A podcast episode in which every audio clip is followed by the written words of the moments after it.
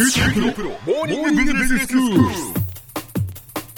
日の講師は九州大学ビジネススクールで組織行動とリーダーシップ論がご専門の松永正樹先生ですよろしくお願いしますよろしくお願いします。まあ仕事に対するモチベーションをどう高めていくのかモチベーションの構造というテーマでお話をいただいています今日はどういうお話でしょうか？はい。今日は人のモチベーションには自分の内側から湧き起こるものと外部からの報酬によって影響を受けるものとがありそのどちらが強いかによって仕事の成果が左右されるというお話をしたいと思います。はい。よく仕事の内容がやる気に影響を与えると言いますね。うん。仕事を達成することで給与や昇進などの報酬が得られるからではなく仕事そのものが楽しいからということでモチベーションが高まることを内発的動機づけと言います。はい。これに対して外部からの金銭的報酬や誰かに褒められるからという賞賛によってモチベーションを高めるのは外発的動機づけと呼ばれます、うん取り組むタスクそのものが面白くて好奇心をそそる。創造的でクリエイティブな仕事というのはそれ自体がモチベーションを高めてくれる。という理論は直感的にも納得感があるのではないでしょうか。まあそうですね。ここで興味深いのはもともと内発的動機づけに突き動かされて取り組んでいた仕事に対して外部から報酬が与えられると内発的動機が消えてしまう場合がある。ということです。えー、そうですか。はい。例えばパズルを使った有名な実験がありまして。はいこの実験では実験に参加をする人がパズルを解いてくださいというふうに言われるんですけれども、うんええ最初はパズルそのものが面白いということで休憩時間にも手を動かすのをやめずにずっとパズルに取り組んでいるんですね。はい。ただそうした実験参加者の一部に条件を変えて今度はパズルを解くたびにお金を渡すようにします。えすると最初はただでさえ面白いパズルで遊べるのにその上お金までもらえてラッキーと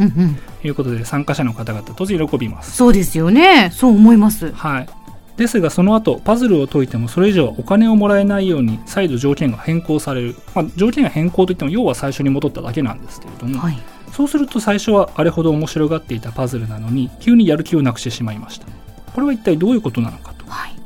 これはアンダーマイニング効果と呼ばれています、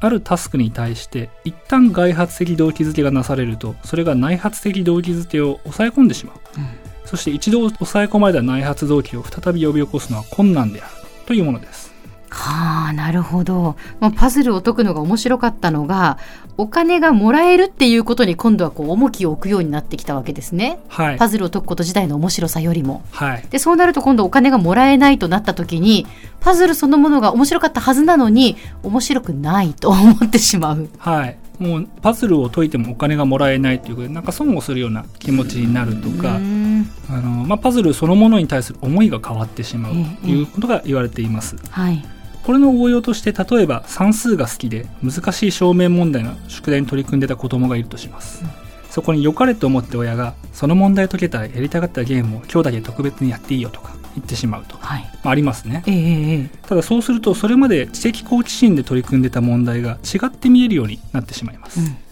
今や子供の目標はゲームになっていて問題を解くことはそれを得るための手段となっています一度こうなってしまうと次に面白そうな問題を見つけた時でもでもどうせ今これをやってもゲームをさせてもらえるわけじゃないしなという思いがどうしても頭をよぎります。うん。外的な報酬によって内発的動機が抑え込まれるというのはこういうふうな感じになります。そうですか。じゃあやっぱり愛にねご褒美っていうことをしてしまうと。つい言いたくなりますけれどもね。ね。実はなんか子供が自発的にやろうとしていたその目を摘んでしまうということにもなりかねないということですね。兼ねない。必ずしもあのそういうケースばかりではないと思いますが、えええ。えそういったこともあり得るということは心に留め置いてもいいんではないでしょうか、内発動機外発動機と仕事のパフォーマンスについてはもっと面白い研究もいろいろありましてええ。有名なところではダニエル・ピンクという組織開発のコンサルタントの方が分かりやすく詳細を述べた TED トークがあります、はい。こちらあの検索などをしてみるとダニエル・ピンクモチベーションなどで検索するとよく出てきますので、うんうんうん。ぜひご覧になってみてください、はい。ピンク氏の TED トークではまずクリエイティブな仕事に対しては外発的動機づけがパフォーマンスを阻害するという発見が紹介されます。例えばパッと見ただけでは答えがわからない。創造的なソリューションを編み出さないといけないようなタスク。これに取り組む場合には例えば制限時間内に答えを見つけられたら金銭的な報酬を与えます。といった外発的動機づけをされるとそれがない場合と比べて圧倒的に成績が悪くなると。ああそいうことがはい、知られています。一方で創造性よりも集中力と効率性が求められるような作業の場合には逆のパターンが生じます。ほうつまり、パッと見ると答えの方向性が明らかで、実際それも正しいと。あとはどれだけ早く正確に答えを出せるかが問われるようなタスク。例えば計算ドリルなんかもそうですよね。うんこういったものの場合は報酬がないよりもあった方が、そして報酬が高ければ高いほどパフォーマンスは向上するということが知られています。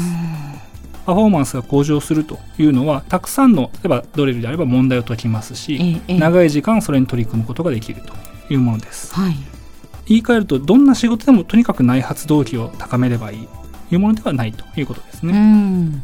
また外発的動機づけそのものについてもそれを与えるか否かよりもどのように与えられるかが重要だということも分かっています。はい。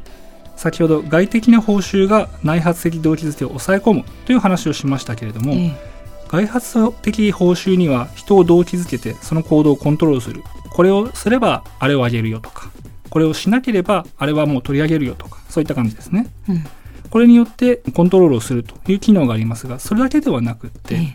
彼女ないし彼が優秀であることを伝えるメッセージとしての機能もあります。はい例えばスポーツ選手、もうお金は十分持っているはずなんですけれども、契約更改の時にどれだけの評価額をされるかというのは、自分がどれだけ大切に思われているかというアイデンティティにも関わるところなので、うんその部分で同じ外的報酬を与える時でも、難しいタスクを達成したことへの賞賛の証である、またはその人の優秀さを形として示すものであると強調することで、活動そのものに対してその人が感じる意義だとかやりがいをむしろ増幅することもできるということが分かっています。なるほどこのように内発的あるいは外発的動機づけは人間心理の奥深い微妙なところを捉えた複雑な理論です。次回はこれらが仕事上のモチベーションと具体的にどう関係するのかについてお話をしたいと思います。では先生今日のまとめをお願いしますはい。内容の面白さに惹かれてやる気が高まることを内発的動機づけ、外的報酬による場合を外発的動機づけと言います。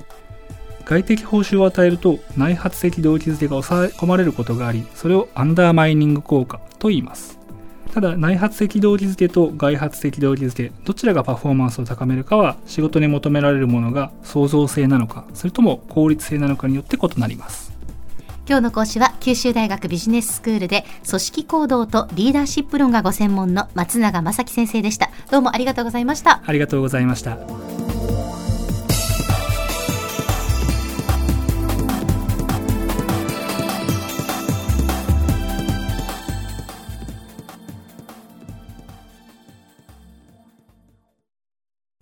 QT PRO は通信ネットワーク、セキュリティ、クラウドなど QT ネットがお届けする ICT サービスです。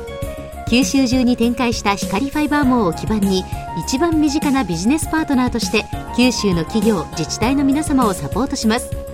詳しくは QT プロで検索を。